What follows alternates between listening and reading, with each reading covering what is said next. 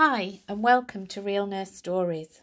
I'm your host Eva Story and today we have a really inspiring guest with us. Joining us on the show is Jackson Heilberg, a dedicated nurse who's been on an incredible journey in the world of healthcare. But what makes Jackson's story even more fascinating is that he's not just a nurse, he's also a passionate entrepreneur who's recently founded the Nurse Collective. Jackson's journey into nursing is a testament to the idea that sometimes our paths in life take unexpected turns. And as he reflects on his career, he often thinks, how did I become a nurse? He started with an arts degree, ventured into the world of science, and dabbled in various pursuits. But what he truly yearned for was a profession that would allow him to make a meaningful impact, provide flexibility and open doors to a diverse range of possibilities. For Jackson, it was more than just a job. It was about a calling to help people and to explore the world. Nursing, or even the idea of becoming a paramedic, crossed his mind, but Jackson fell in love with nursing and never looked back. What makes nursing so fascinating, you may wonder? Well, it's a career filled with endless possibilities. Jackson will share how the nursing profession offered numerous pathways and opportunities. You'll hear about the choices nurses have, whether it's working at the bedside or stepping into leadership or management roles. Nursing is a profession where you can be at the forefront of patient care or driving change from behind the scenes. In our conversation with Jackson, you'll discover how nursing is unique. It's not a one-size-fits-all profession. Instead, there are so many options. We'll explore the remarkable flexibility that nursing offers. So if you're curious about the diverse world of nursing, you're in for a treat. Throughout our chat with Jackson, you'll hear about the different career avenues that nursing can lead you down. Pathways you might not even know exist. We'll delve into healthcare and how nursing in many ways is akin to the world of medicine. It's a field that's filled with opportunities ripe for those that seek them. Whether you're already a nurse or considering a career in healthcare, this episode is bound to inspire you. So without further ado, let's jump into the world of nursing with Jackson Heilberg and discover the incredible journeys that nurses embark on.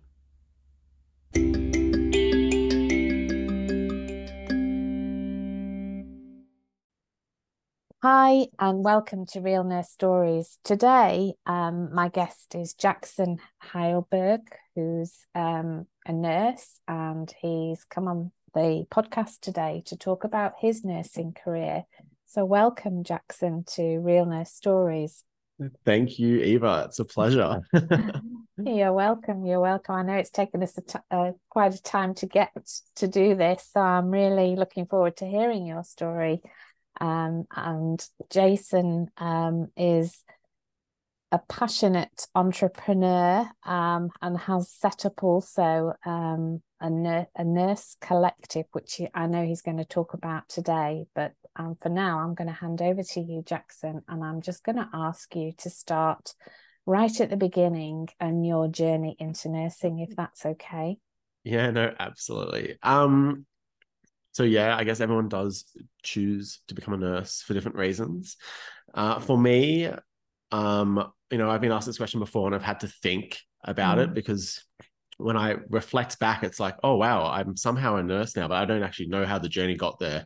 For me, I wanted a career, you know, before nursing, I did an arts degree and a science degree, and I dabbled in a few things. And for me, I really wanted a job that allowed me to do a few things. And I've said this before, but allowed me to help people, allowed me to have flexibility and a career that is so diverse.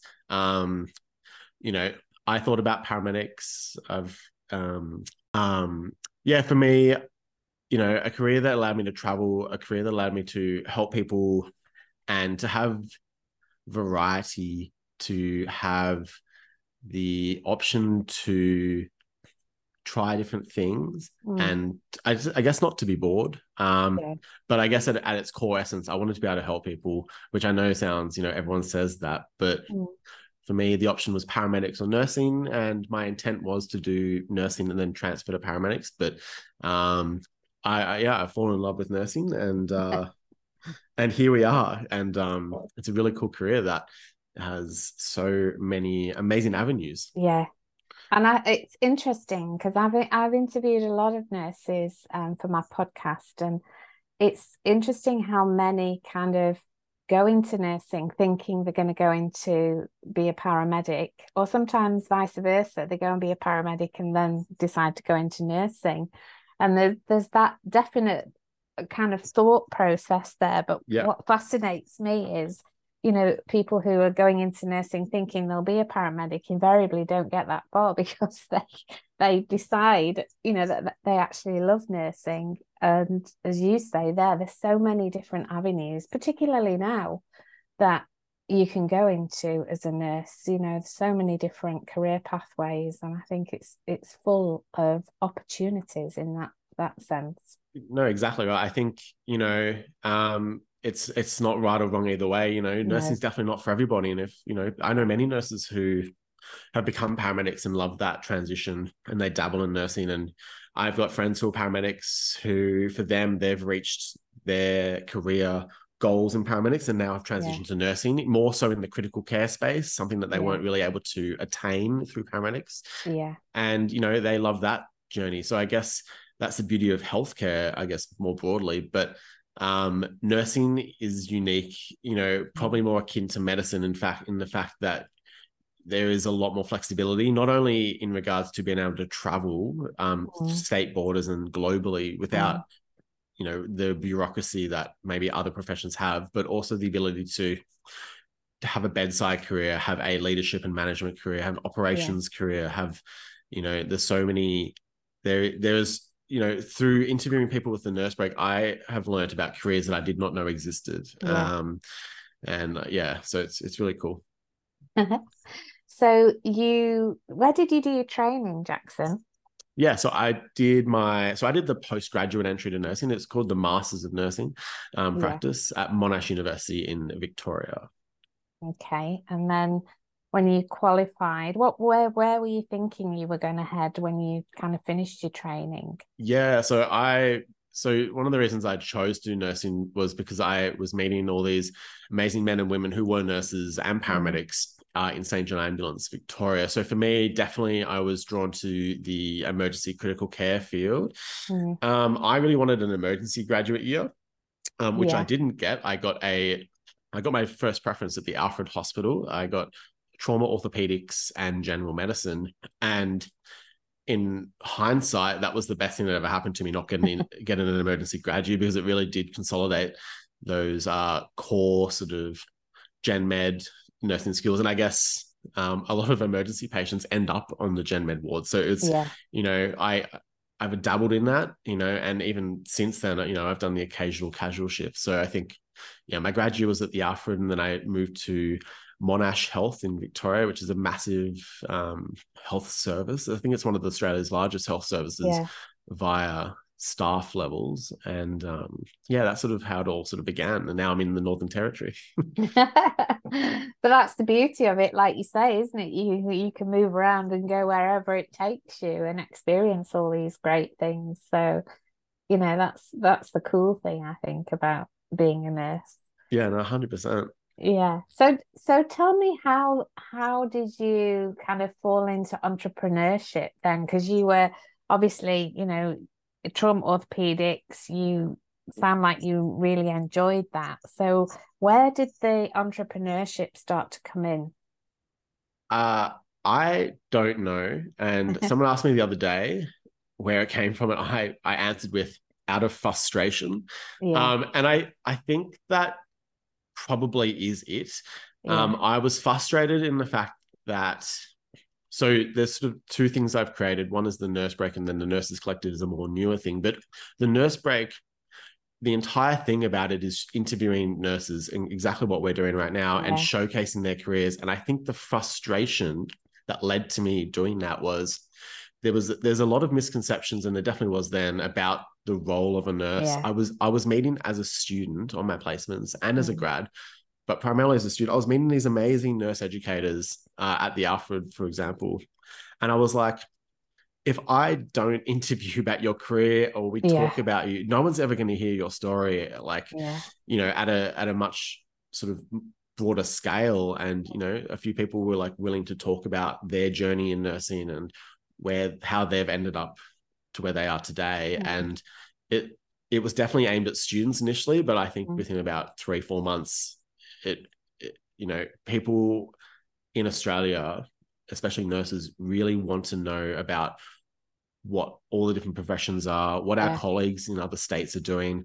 And I think that's why there are so many really interesting nurses running podcasts, you know, such as this one here, because you get to meet these inspiring people. Yeah. And that's definitely what I've been able to do is interview the most amazing careers from people, nurses, doctors, paramedics, and a mixture of all three. It is fascinating, because I, you know, slightly different reasons to you for starting this podcast, but, you know, I wholeheartedly agree with what you say. We don't have an up-to-date media presence, I don't think, that represents modern day nursing. I think, you know, particularly members of the public are not aware that nursing is so broad, so vast, and there's lots of many different avenues and roles that nurses can go into.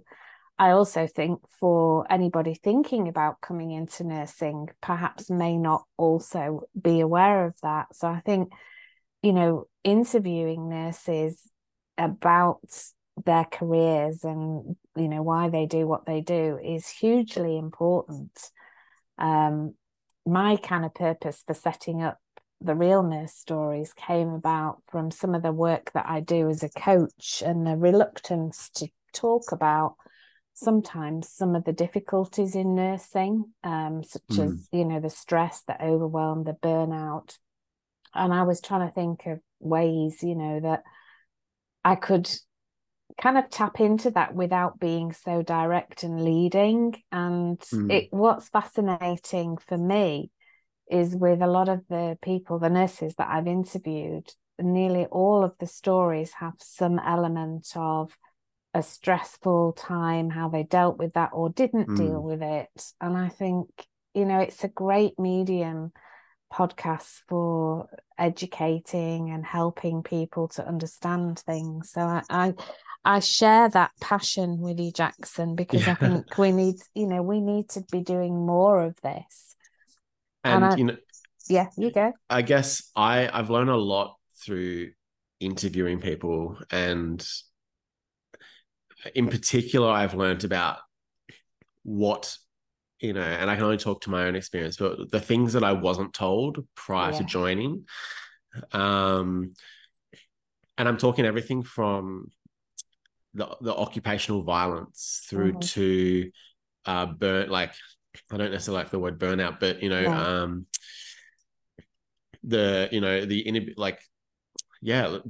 and, you know, there's so many other sort of systemic issues that cause stress in the healthcare system.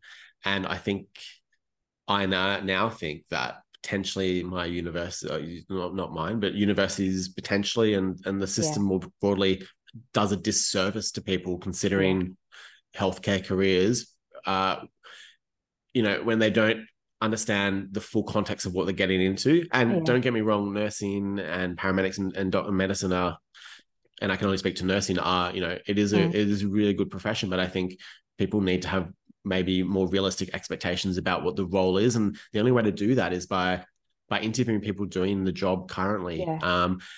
You know, what is the role of a stomal nurse or a wound care nurse or a palliative care nurse practitioner or a nurse working for Doctors Without Borders? The jobs are not comparable, but there are similarities, and I think that's the importance of what we are both doing. So, and I think it's also, isn't it, it's about going in with eyes wide open. I think personally, I think that's sometimes where our education of nurses, you know, student nurses, falls down, because we don't always tackle some of those difficult issues and give a realistic sense of what it's like to, you know, be newly qualified on a ward and that feeling like, I don't know what I don't know, because it's a totally different world. And I don't, some respects it is getting better, but it's slow, and it's still, I don't think, equipping new nurses with the skills that they actually need to navigate some of the issues, you know. And you've mentioned there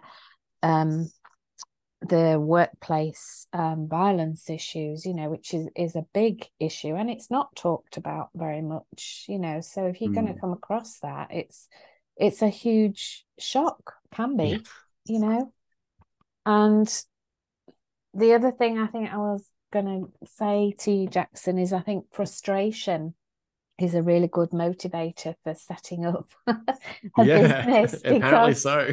You know, in all honesty, it's like nurses are innovative. They're hugely practical. And that frustrates me that people don't go and ask nurses enough, you know, what are your ideas for a solution? You know, because we have some fabulous ideas, but we're not always asked about them, or there isn't always a mechanism to feed that up. To be at that decision table. Yeah. And I think frustration is a great motivator for being an entrepreneur. And, you know, I think the work that you're doing is very much needed. And I'd like to invite you, Jason, just to elaborate a little bit more on your the Nurse Collective. And I know that's kind of graduated a bit from the nurse break, but can you just talk us through, you know, how that works and what nurses can gain from joining the Nurse Collective?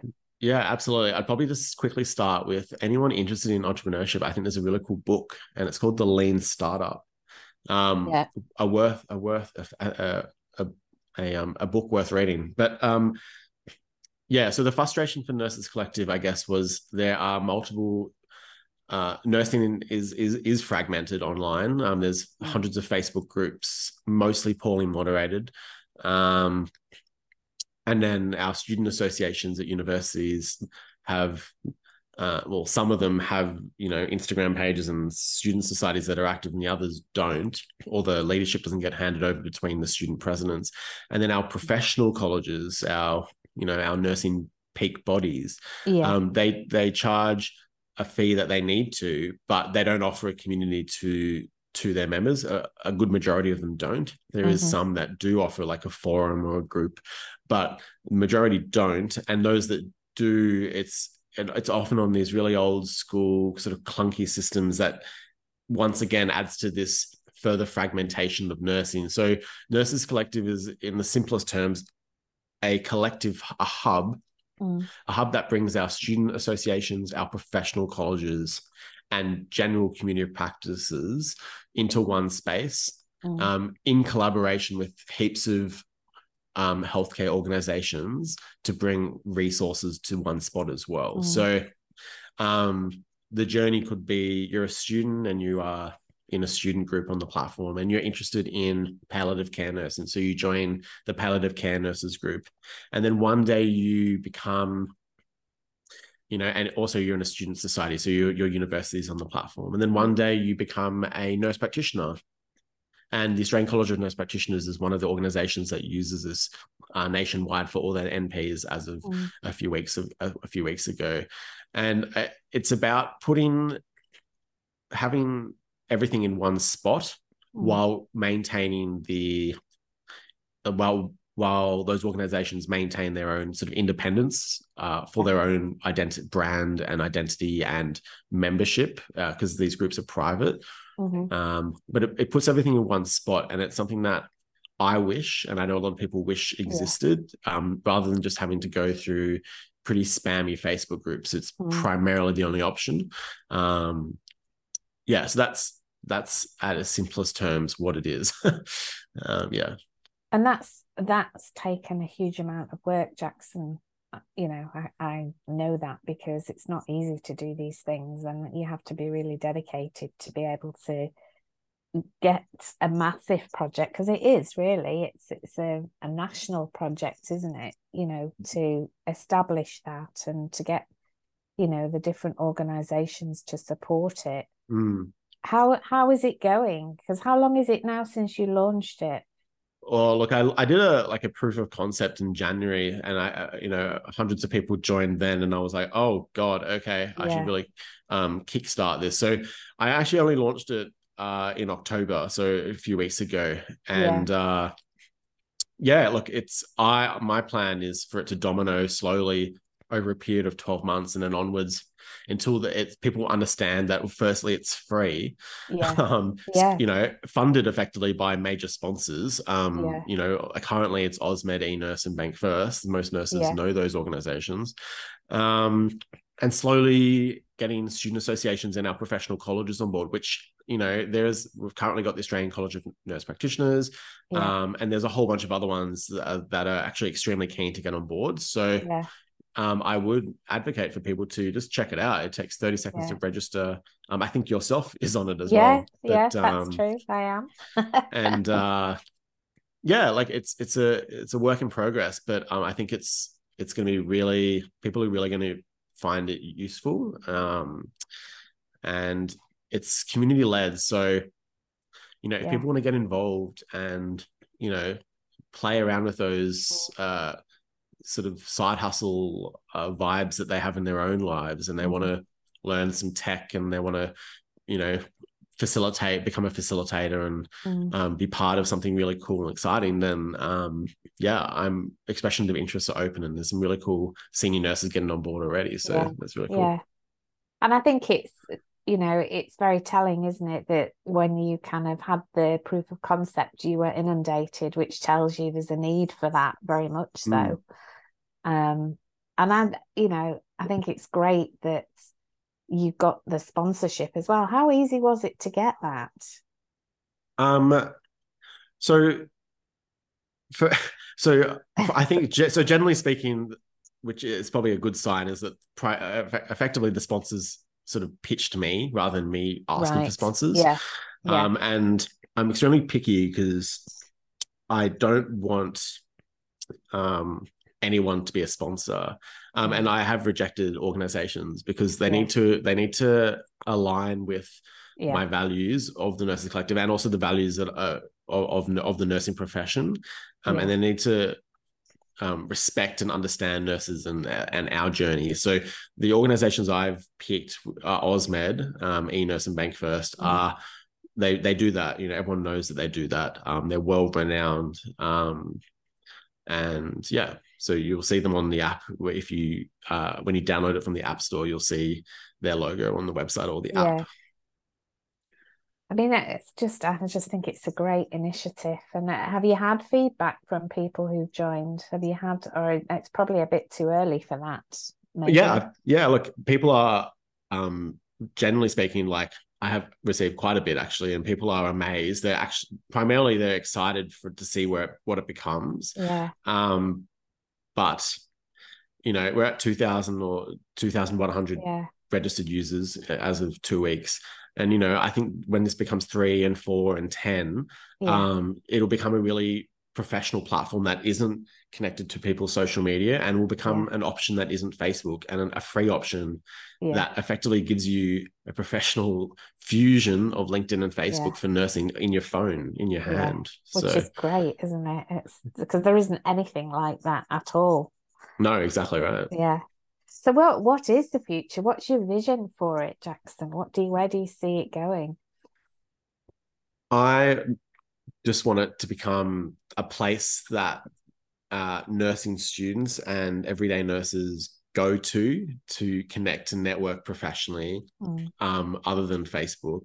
And I want it to become a place that is transparent, moderated, safe, and something that we definitely haven't had, and something that's been needed for a long time, and really user friendly. And I think I don't want it to be nationwide, and that's definitely my first goal. So that's, I mean, you are going to need more than you to achieve that, aren't you? I'd imagine that's a lot of hours of work to, you know, already actually to get to where you are. So is that something that you envisage in the future, that you're going to have a bigger team? Yeah, currently the power of AI and good time management has definitely allowed me to get to where it is, and you know, having an amazing app developing a development team sort of back there. But yeah, there's definitely a lot of opportunities for nurses, especially those with an actual skill set or a passion to get involved. Absolutely. Mm. And where can nurses find? How do they find you, Jackson? How do they find the Nurse Collective?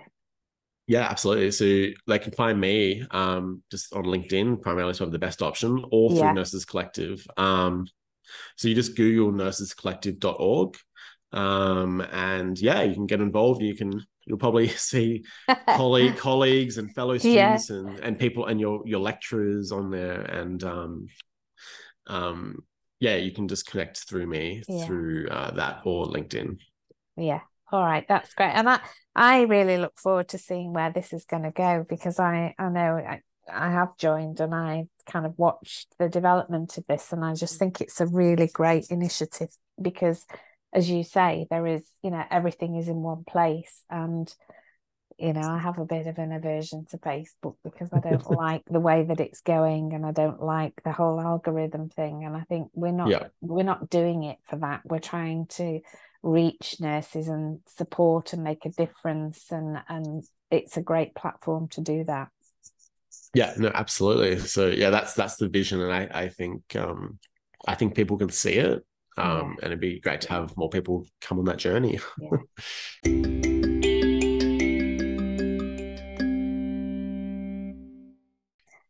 I just want to come back a little bit, Jackson, to one of the things that you mentioned in your questionnaire that you wanted to talk about, and it's around the difficulties of nursing, and you mentioned that misunderstanding of the role and violence in healthcare and workload, and I just want the opportunity just for you to expand on that a little bit, because all of those issues are huge in nursing, and just kind of why that's important and why that you feel that's the most difficult part of being a nurse. Yeah, I don't know if it's the most difficult, and everyone's journey and experience is different. However, I think it's an area that is being dealt with at a sort of organizational and national level, but I do think that there is so many stories that aren't recorded of nurses being attacked verbally and physically, and it either goes underreported or it's poorly managed. Yeah. And I don't feel like a lot of people that I know personally have been supported in those journeys. And I think for me, 2 years ago, myself and my mate from the archive, we released a really cool mini series that went quite viral, and it interviewed nurses on camera, sort of in ABC sort of style, their experiences with violence, and some of the stories were atrocious. Nurses getting effectively stabbed, watched and stalked on their way out of the car parks home from predators, very mentally unwell people who were doing that, through to just the everyday assaults and verbal abuse that you get in aged care, emergency, on the wards, in the community. And I just think it needs to be spoken about more. I think we need to have louder voices on this topic, because we shouldn't be getting attacked. We shouldn't have paramedics getting killed. No. We shouldn't have nurses and doctors getting killed and attacked. No. And we've had that this year and last year and every year. And also in our remote communities as well, there is it's a taboo to talk about. There is a lot of violence that healthcare workers experience in certain areas across Australia. And there's many causes of this violence that people experience, that also needs to be understood. But I think just the personal journey that nurses go through needs to be explored a bit deeper. And so that's sort of that where that comes from. How was that met? Because I know to talk about some of these things, it's very organisation specific, in terms of some organisations are really not kind of permitting people to talk about these experiences, which makes it more of a taboo subject. You know, it's not, you reference there, it's not kind of always out in the open. And how did you manage that, Jackson, in terms of interviewing people about that? Yeah, so it's a tricky one. These were nurses primarily, all very extremely experienced, and they preferred to give their story out than deal with the repercussions. However, we got all their employers' approval to do it, which made it far easier. However, you know, there are nurses in certain parts of Australia who are effectively gagged, to not explore what they're experiencing. And it's not just nursing. No. But yeah, there's a whole world out there of untold stories. That's my little passion project to go find those clinicians and interview them. And we can do that alongside you as well. Yeah, because I think a lot of people would be shocked by that. You know, when I say people, I mean members of the public. I think a lot of that, because it is hidden, it's not really, you know, you don't see a lot of that reported, that people don't always appreciate, you know, what nurses are subjected to. And it's becoming more and more an issue. It has been for a while, you know. And it's not just, you know, emergency departments, it's aged care, you know, facilities, it's community. And most reporting is about our emergency departments, but you know, nurses on a hourly basis in some places deal with it day to day. So and I think that's really sad, because, you know, there's lots of contributing factors that can affect nurses from a stress point of view. And I think burnout is a very overused word at the moment, but, you know, the consequences of true burnout can be a combination of significant events that somebody has experienced, and I don't think we do a great job at supporting people with that. You know, it's the kind of statutory, well, there's EAP, you know, but that's not really in this context sufficient help to kind of help somebody navigate that process. And I say this all the time, Jackson, but we can't afford to lose good nurses. And if somebody experienced, you know, violence in healthcare, that can be the end of their career, because we don't get people back sometimes, understandably. Exactly. And it has, you know, lifelong ramifications. There is an organization across Australia called the Nurses Midwifery Program, through the NMHVP, currently in Victoria, but there are hotlines out there dedicated to nurses and midwives. That those resources can be found on the Nurses Collective, and it's all there, anyone to access. But you know, for those who are struggling with stuff, it doesn't just have to be EAP and you know our other hotlines. There's actually dedicated nurse and midwifery service across Australia that's been set up. Those resources are on the website, but and we can pop it in the show notes as well. But yeah, it's definitely an area that, you know, I wasn't taught as a student, and I actually didn't really experience it as a student on placement either. That's just.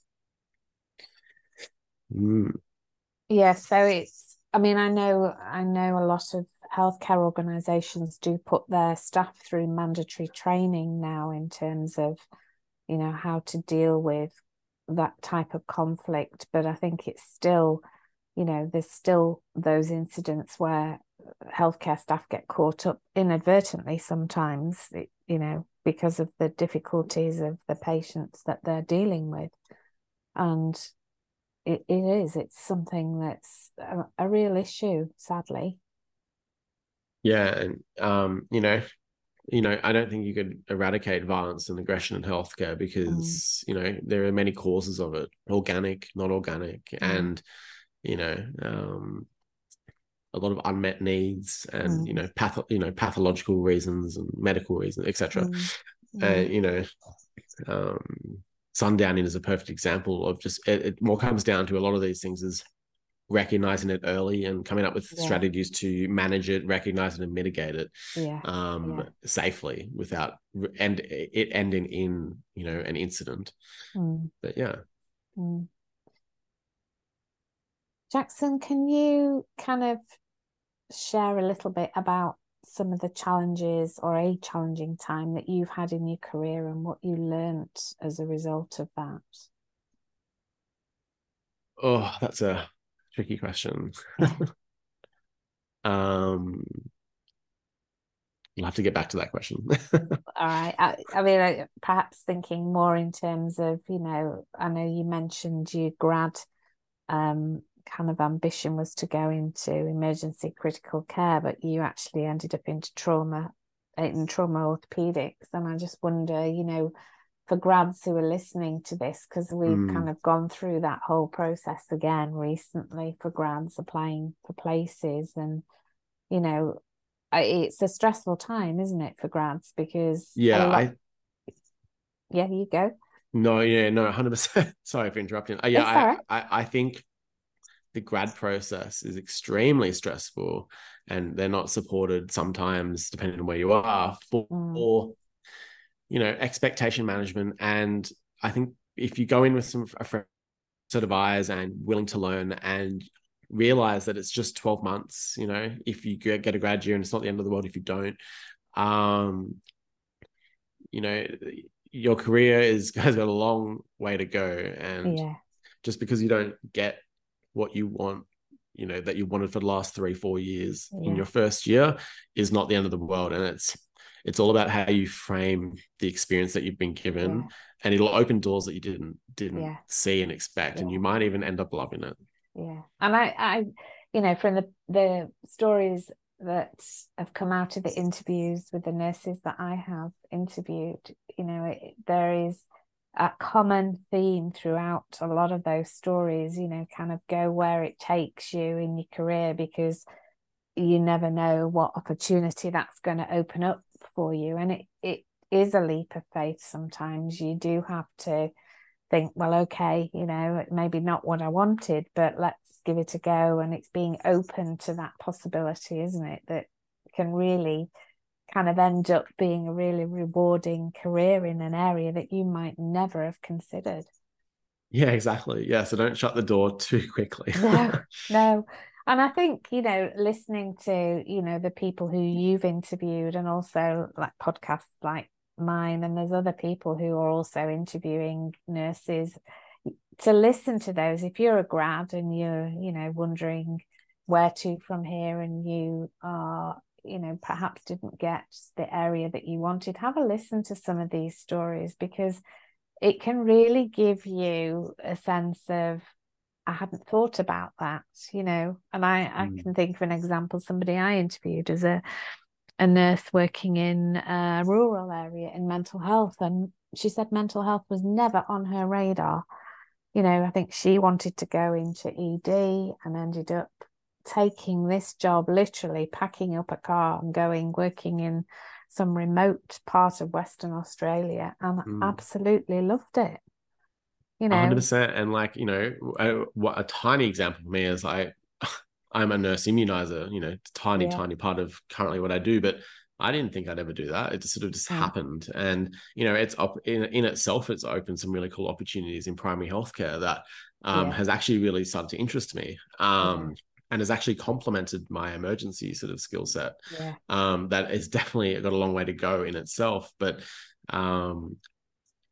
so it's, if you just a little bit of going with the flow, a little bit of, and I think you still actively plan your career to a point.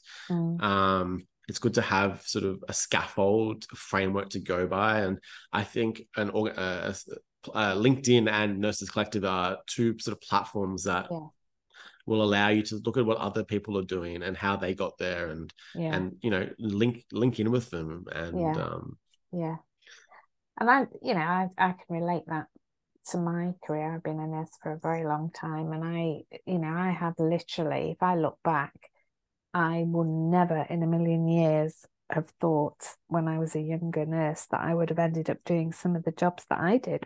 Yeah. Because they were literally, I had no experience at all in some of these things, but hey, they needed someone to do it. So I'm like, well, why not?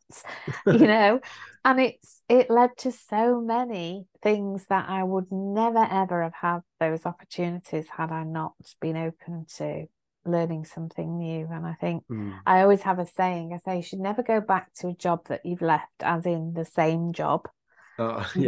You should only ever go forward into something different, because you take the skills with you along the way and you carry those forward into your next role, and it goes on until you've got this kind of like almost a portfolio of experience that you've gained along the way, because I think that's what it's about, really. No, 100%. There's just so many options out there that you don't even know exist.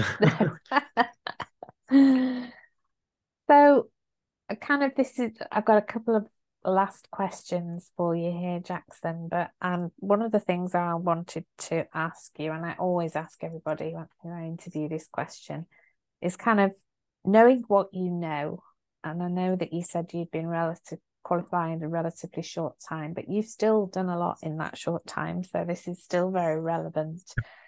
What advice would you give to somebody who's just starting out in their nursing career? It would be, there'd be a few points.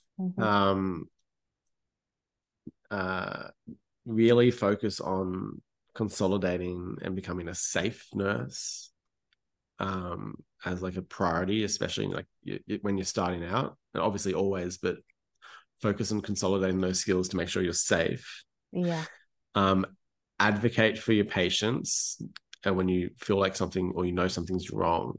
And do it, using graded assertiveness, which is a whole concept you can Google if you aren't sure about what it is, because it can save someone's life potentially. Graded assertiveness. Thirdly is, I'm not the right person to say this, but, you've got a long career ahead of you. So just, dabble in different things and explore, and don't lock yourself into one area. And probably the fourth one would be network and meet lots of different people, find a community, and get involved in the broader profession, because it might really complement your work-life balance in a surprising way. What does a safe nurse look like, Jackson? Because I'm conscious we use these terms, but to somebody listening, what does it mean? I would describe it as knowing. So I guess you have the scale of competence and confidence, and it's about being and having enough self-awareness that you know that you might not know something, or that you don't know something, rather than being being completely blind to the fact that you don't know something. And it's just about asking questions and trying to remain humble and not having to know everything. I think the other fifth thing that I would add to my list would be treat students well. I was treated atrociously by some people. And I wish I had responded to them differently in hindsight, but I've on a few occasions pulled up colleagues for speaking to students. And it's not, you don't realize necessarily how your words come across, but, sometimes your friend or colleague might be like, hey, that probably wasn't cool. That nurse is now crying in the student's now crying. And I've seen it a few times where, you know, I'm probably guilty of as well, where we're in a situation and we say something and it can get misinterpreted, or it's just not a nice thing to say to someone who's learning, because, you know, if you're not the person to take a student and it's not your day for a student, you need to like speak up, because, you know, the students are the people who need our support, and they need to feel supported, and they need to be treated as students, not just as a second pair of hands to just do all the tasks. You need to like, you know, you need to precept them well, because they have limited time on placement.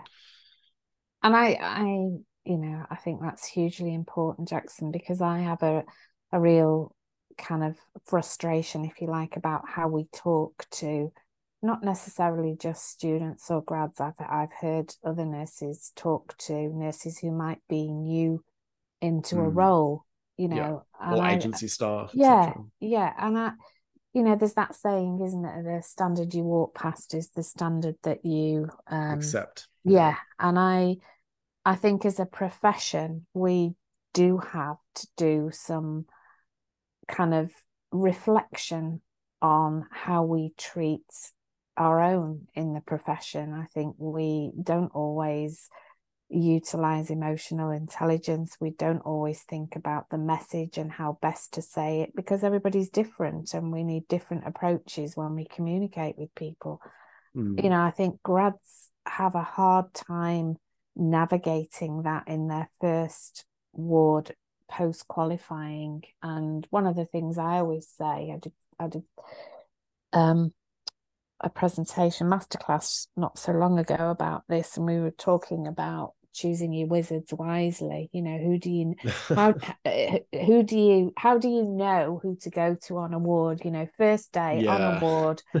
And it's very simple. It's you observe, you watch who everybody else goes to. Who are the go-to people? You know, don't get involved in gossip. Ears open, mouth closed when it comes to gossip. Yeah, absolutely don't, you know, and never, ever be afraid to ask questions, because that's how you learn.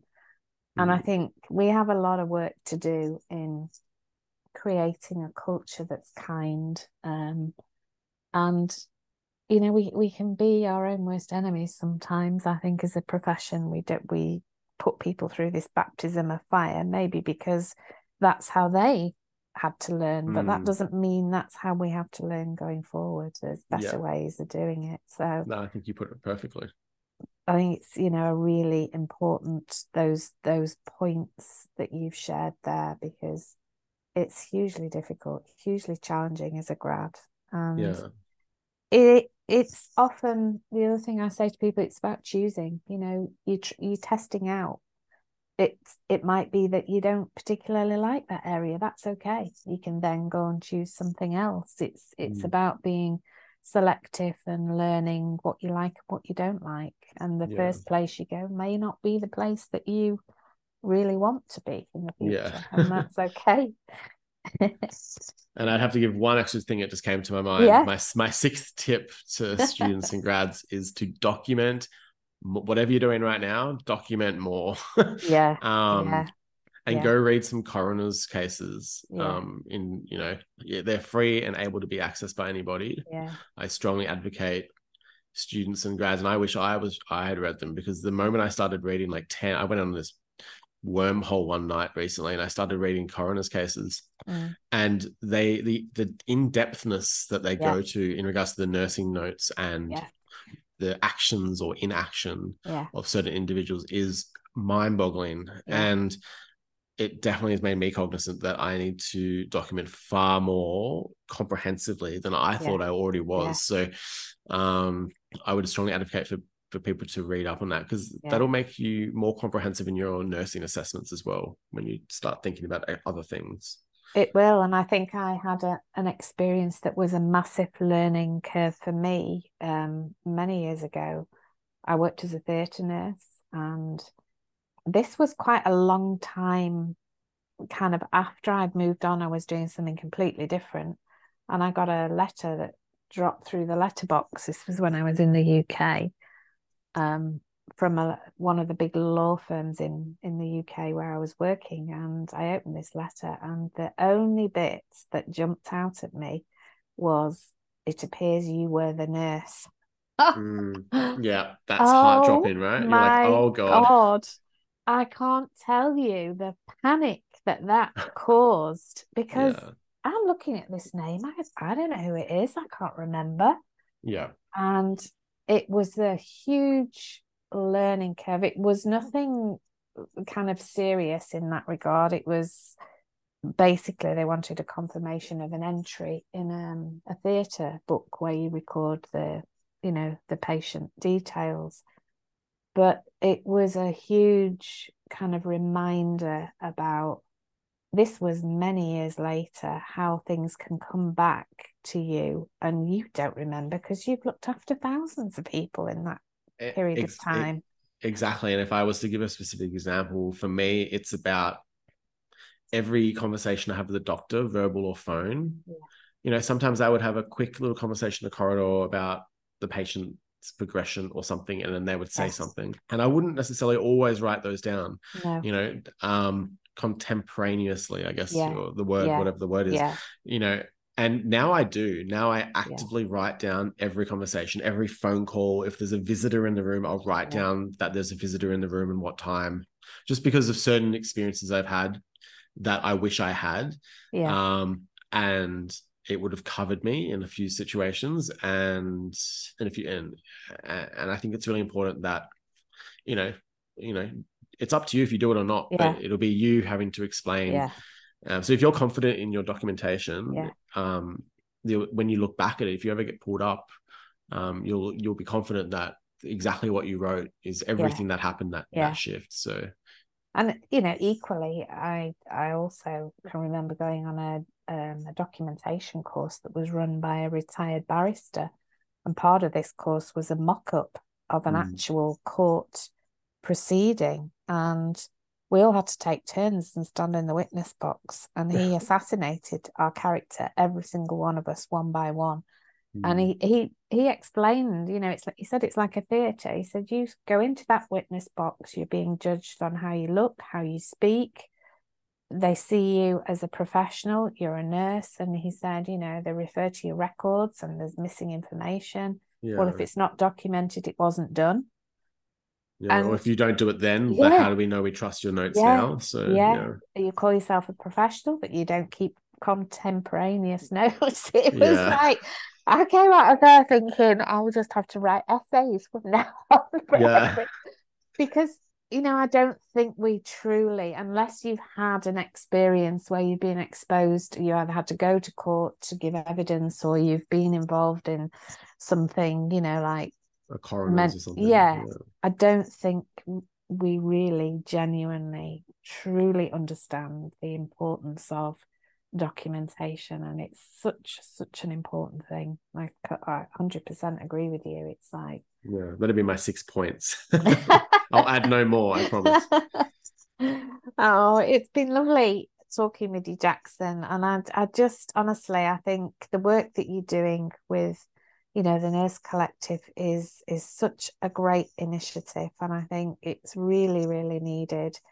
And I'm excited to see where that goes, because, there's so many possibilities around that, even beyond Australia, dare I say, because there's nothing really that's doing what you're doing. And Facebook isn't the answer.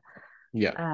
No, thank you for your kind words. No, I genuinely mean that. And my final question for you, and it's probably... I'm going to ask you anyway, because I know you say, well, you've still got a long career to go, but what would you most like to be remembered for in your career?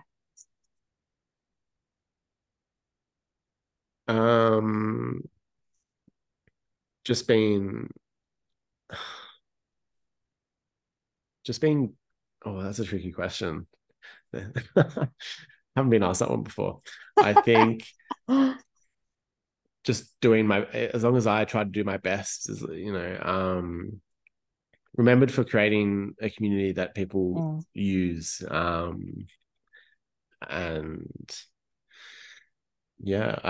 can't really answer that just yet. Yeah. I think you're very modest, Jackson, because I think from everything we've talked about today, you know, I think that's probably, you know, one of the things that you will look back and have a lot of pride about the work that's gone into the Nurse Collective and how that will grow. And it, you know, I realise it's very early days, but I think it has the potential to be something that I think in the future you'll be really proud of. Yeah, well, here's to let's hope so. I'm confident it will. So I have to interview you in 10 years and ask you the question again. Let's do it.